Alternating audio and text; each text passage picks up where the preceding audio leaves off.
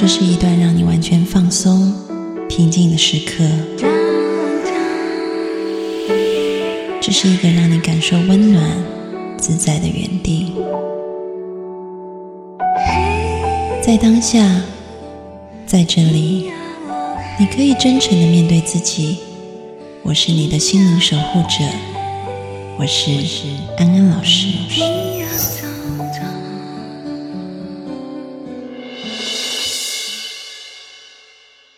听众朋友大家好，欢迎收听今天的节目，我是安安老师。今天我们要继续延续上一周、呃、我们在讨论这个疫情有关的心理，继续邀请到婚姻与家庭治疗师梁鸿儒来到节目当中，以及心理师哥特。啊，好，大家好。 Hello， 大家好。我们在上一次的讨论当中，我们提到了就是说大家现在宅在家里面，然后有一些老人跟小孩他们就吵着要出去这样。哥特就问了一个问题，就说那那些特别活泼的小孩跟一直要出去吸收新鲜空气的老人怎么办，比较外向的人怎么办？然后我就想到最近我有一个朋友，他有拍他们家的那个视频，然后就上传到、呃、Facebook， 他就拍说他们家吃完饭以后，然后家里两老跟他的孩子都在玩那个体感游戏，就他买了那种最新型的，所以家大家就在那边手舞足蹈这样子，配合着那个体感游戏在那里玩这样。然后鸿儒就告诉我说现在体感游戏已经涨了一倍。对啊，就大家可能都是在家无聊，就特别是嗯，我我是在这个疫情爆发之前买的，所以说价格现在大概是现在的那个呃五分之二吧，啊，就就涨一倍有多了。我原来情况就我买这个不是因为说说什么准备就就抗议的，就是呃，我觉得这是一个好的办法，因为它需要的空间不大嘛，大概就九平方左右的，有个电视机就 OK 了啊。嗯、本来我还说怪不得你那么淡定，原来你是有备而来的。嗯，我你知道这种长期宅在家里的人是有很多储备的啊，就是你会有很多的这些相关的东西。但是我觉得大家真的要把握这个时间。我分享一下、嗯、就说当然有很多替代方法，比如说玩体感游戏啊，微博或者是微信上大家不是发朋友圈，有人用瓜子拼成各样图案啊，有人在自己家的那个鱼缸里钓鱼啊，甚至把那个锅子拿出来玩冰壶游戏等等。我觉得这些都 OK， 但是我想分享我自己的一个经验，就是我在过年前，疫情应该是过年的时候在台湾开始已经发生了，只是刚好那个星期里自己没有没有接触到外面。对，我我没有接触嘛，因为我上山去产期。你会发现其实长期你前面几天，就是可能七天的时间，你前面三天还是在那边像虫一样就坐着一直扭来扭去扭来扭去，然后你会觉得一天要打坐打十个小时实在是很无聊，因为无事可做，你就只能坐在那。你现在在家你还有那个电脑可以看，你还可以追剧，禅修就是什么都没有，只有一个坐垫 that's all， 那你就只能坐在那。那你想是不是比大家在家里还要无聊一百万倍？但是前面前面三天我在那里坐着，我觉得是还是会扭动啊，就是觉得啊很无聊这样子。但后面四天我就觉得超级享受，所以你知道我出来的时候我依依不舍，我就想说我下一次要去打一个四十九天的。所以现在是一个多么好的时间，我们大家在家里，如果你没有着急着必须要完成的工作，那我觉得真的可以来练习怎么样把自己静下来，因为在禅修的时候真的是无事可做。但后来你会发现即便有很多外向的人去禅修，他们可能是被逼来的，那你想他们都可以在这样的活动当中获得注意的话，只提醒我们一句话，就是人是习惯的动物，你坐着坐着你已经习惯了，你就习惯了，就就是这样子。我们平常的日子太忙碌了，我们已经习惯了那么忙碌，一定要塞满很多东西，然后要一下很安静是不习惯的，所以我们企图想要找很多的事情。但是我觉得你如果硬把自己当成禅修营一样，你就硬逼着自己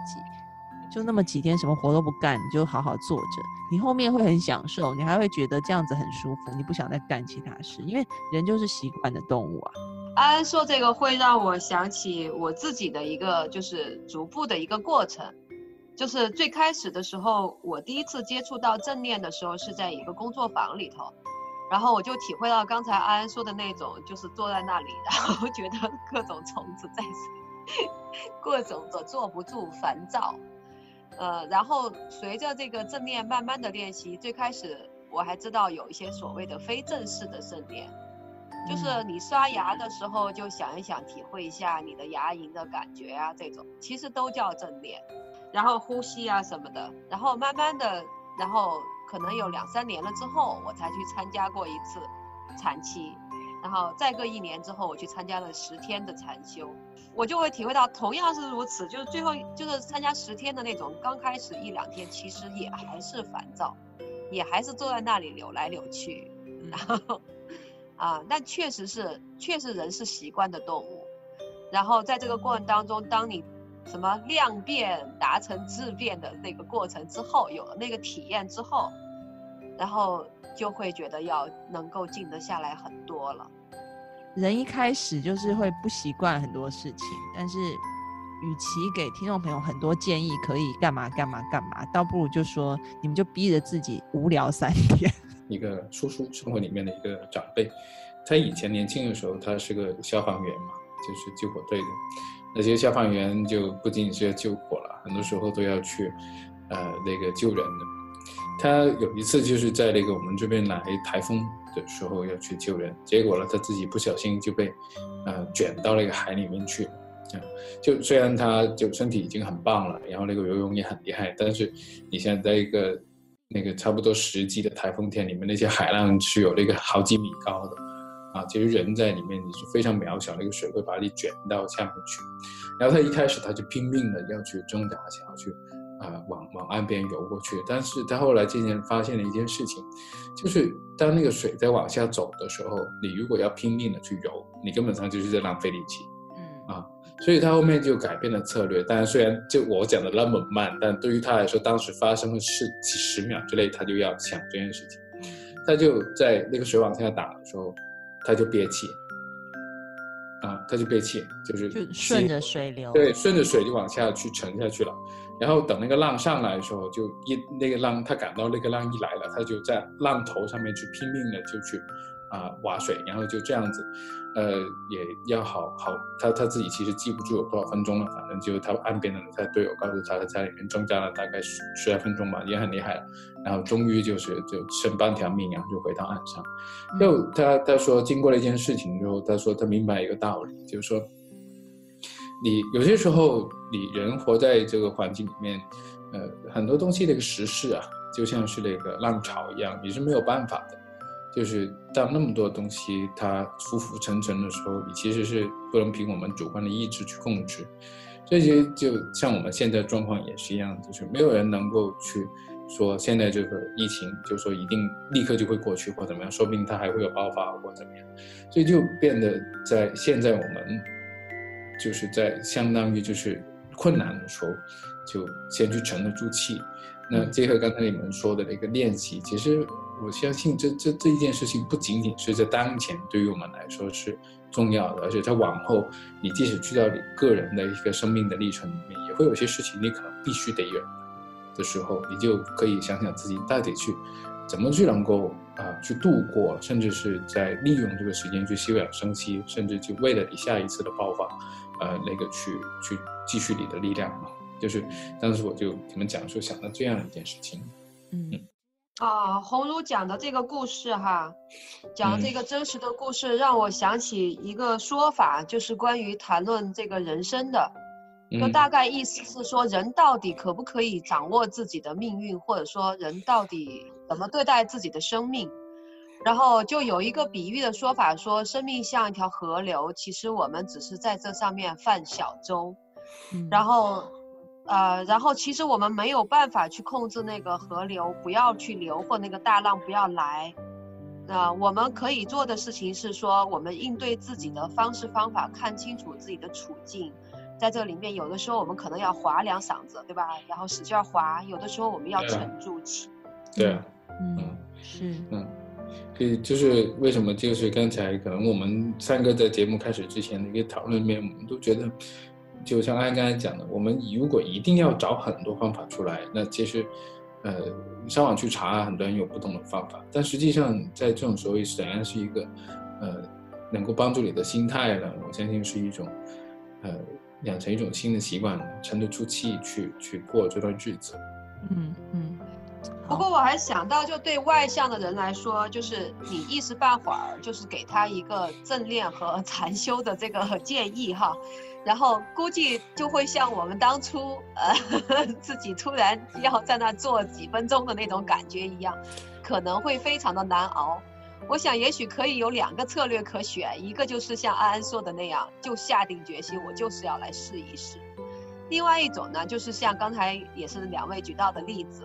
就可以有很多的创造性，就即使家里面这个空间好像是比外面的世界要窄很多，但是你依然可以从这个卧室然后到厨房的一个一日游，然后再从客厅到什么，就可以有很多的创造性针对这样的这个自己的这个性格嘛，是不是？我我记得啊，就梁文道他他他就他就做了一些关于读书的节目，我一直是他的粉丝。他曾经在去年的国庆期间，他就推出过一系列的一个一个书的介绍，就介绍在一些很特殊的情况底下，如果现在他并不能出门，然后他在家干什么？嗯。其中真的有一个人，我忘了具体这个作者是，应该是十七、十八世纪的时候，有个西班牙的一个一个贵族，他就好像也是因为染了些什么病症或怎么样，要在家里面去休养，呃，十几天的时间，他就真的在自己家里面去旅游，然后写游记，就是，对，他就介绍自己的卧室、客厅、厨房、洗手间，啊、呃，天花板啊、呃，楼梯，就是。他他就仔细的观察一下自己的家里面所有的东西，包括里面有的一些蟑螂啊、老鼠啊之类的，全部都写到里面去。啊，他甚至还给他的老鼠改了名字，就这只老鼠跟那只老鼠。就你看他他在家里面就这样待了那个那个十几天，然后结果这本书还流传到现在。嗯，啊，你刚才说很棒是怎么个棒法？你觉得？没有，因为你在讲的时候，我突然想到之前台湾出的一个新闻，也没有很久，嗯、可能就一两个月前吧。就是有一个呃这其实这件事真的很巧，就是有一个艺术家他想要去呃买一间房子来做自己的工作室，然后呢就在乡下呃找房子的时候，有一个人就说哎，这个屋主是一个呃卡车司机、呃、然后他已经过世了，然后他房子要出售啊、呃、那呃结果他打开一看，他就想说他一定要把它盘下来，你知道为什么吗？不是因为他自己要在很多东西的吗？是因为他吓呆了，就他进去以后，他发现这栋房子里面所有的墙壁都被画满了，而且画得非常好，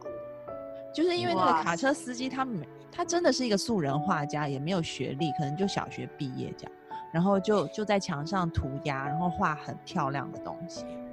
然后画的都是那种呃、非常具有自我创造风格的、呃、然后呃，然后有很很令人感动。那其实他他家庭也不太懂嘛，然后他后来好像是太太也过世了，然后儿子也没有跟他一起住，还是也离他很远，所以他的晚年他就是听说就是在家里，其实他在干嘛？他就是在自己的在画画，对，画画、嗯、然后他是把整个家里都画满了、哦、因为他们有拍，就是连那个楼梯间上一楼二楼的楼梯间都画满，就全部整个家都画满。然后后来那艺术家就打算把它盘下来，然后跟、呃、政府申请说这边可以开放成一个大家来参观，就是第一个他觉得这边画得很好，然后这个艺术家可以成为台湾，因为台湾以前也有一些素人画家的，然后他们就觉得他很有原创性，他觉得这个小屋也是这个卡车司机的一个记忆嘛，也把它保留下来。然后第三个他也会把它活化成一个大家都可以在里面、嗯、来玩创作的一个地方。所以你刚刚在讲那个呃游记从客厅到卧室，我就突然想说反正疫情过去，大家也可以重新用白色的再粉刷一遍，你们可以先尽情花。就看起来问题其实好像不是问题，除非你认为它是问题，是吧？对啊，而且就会变成，比如说像我，我会觉得，你想我还我们还要特别花时间，还要花钱跑到山上去关四十九天，对不对？那这时候。你又不用花钱，而且时间是你也不用请假，反正你本来就不用去上班了，然后你有这个时间可以来进行静坐的这个禅修营，或者是说你现在也有空把你家就是画成各式各样的壁画都把它填满。如果我们换个角度去想，其实关在家里这件事情不是那么让人痛苦要去解决的问题，它反而可能是一个生命当中很难得的礼物，我们可以去珍惜、去创造、去享受的时光。最近这一段时间、呃、我身旁、呃、不只是因为疫情，我身旁最近大概有五六位亲人还有朋友 离, 离世，所以我自己这一段时间心情也是蛮沉重的。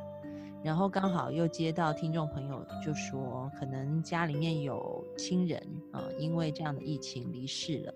自己的心情要怎么调适，以及要不要告诉孩子还有老人，要怎么样告诉他们、呃、这样子的事情。我觉得也很呼应我现在的心情、呃、我觉得今天我们可以来谈谈、呃、就是我们每个人都要面对的死亡课题，不只是我们，可能我们的亲人要面对，然后那同时我们可能还是一个、呃、必须要去、呃、处理家里面老人小孩听到这样的消息他们的情绪反应的人，我们该怎么办。其实因为这个事情的发生，就是我身边也有认识的人，还是很亲近的人，家里也有些亲戚或者是朋友、啊、过世的、呃、我记得就他其中一位跟我讲过，就是说他曾经也找他自己的咨询师去谈这件事，然后嗯，那个咨询师可能是一个外国人嘛，那可能就跟他说、呃、在他们的一个习惯里面就会很直接的去、呃、告诉自己的亲人甚至孩子也好或者什么也好，就是说这个事情就是要先去接受它。但我的这位朋友就是他他面对这么一个建议，他会比较愕然，就不知道该怎么去回应。对，是的，就讲的有道理，但是问题是他觉得很艰难。那其实我在这个时候我我可能嗯、呃先关注的其实并不是说我们应该怎么处理这件事情啊，因为这件事情无论怎么处理它都是非常不容易的。能不能就是在我们考虑怎么处理这件事情之前，先要问一问自己的状态。嗯、呃，我们在说你是那个得知了这个消息的人，然后你自己怎么样了？因为那些都是你身边的人，就是你自己肯定也会对这个东西有一个更大的情绪。是不是有可能只是因为你被放在了一个呃，要去为这件事情去保守秘密，然后去决定要不要告诉别人的时候，你的注意力被放在这一部分去衡量该怎么办。但有些时候可能我们自己的内心啊、呃，都还没有准备好，或者还没有消化好这两件事情。如果你这个时候在你没有准备好的时候你去告诉你身边的人啊，那他们的反应你自己又是否能够承受得了呢？所以我觉得嗯，可能是因为我是做这个心理工作的关系，所以有很多时候、呃、我, 我会更在意的是、呃、每个人他自己内在的状态啊，就有些时候那些怎么处理的一个方法，它往往是在你的状态自己调顺了之后它会出来的啊，它会慢慢的出来的啊，这是我的一个 大, 大概的一个考虑这件事情的一个方向。呃，我很同意侯如说的这一点啊，呃，嗯，同时我会我会想到，我会我会比较喜欢关注这种比较大一点的这个，比如说文化呀，然后呃，我们现在所处时代所呈现的一个状态啊，而这些对我们个体的影响，就我会感觉到，其实对于死亡这件事情，在现在我们所生活的这个时代里面。呃，它变得好像成了一个很特异的、很特别的一个事情。就我会想象说，如果是在呃古代的村落，或者是在原始人的这个部落里面，其实死亡是一个随时都在的事情。然后所有人都会从小孩子，然后到整个部落里面，或者到整个村里面。然后都会看见说，呃，第一就是是有人在，呃，慢慢的离开，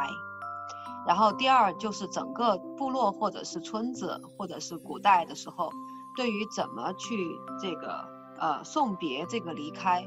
会有当时的这种文化和宗教信仰各方面的这种一整套的方式。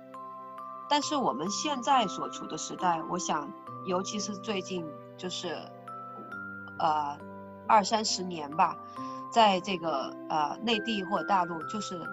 我们的城市空间里面，其实我们常常是看不到有死亡的这个迹象的，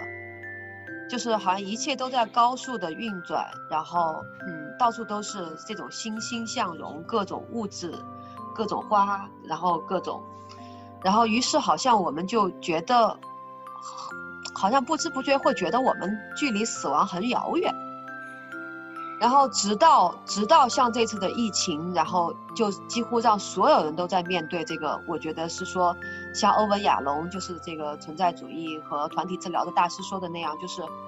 就是死就所有的人都面临了一个死亡焦虑的这个这个议题。然后在这样的一个背景下再来看到个体的时候，我就会想说，那当事人他自己是怎么对待死亡的，他怎么看待他自己的死亡，然后家属又是怎么来看待这个啊、呃、亲人的离开的。就你在不同的这种呃观念，有的是你意识得到的观念，有些是你意识不到就是那么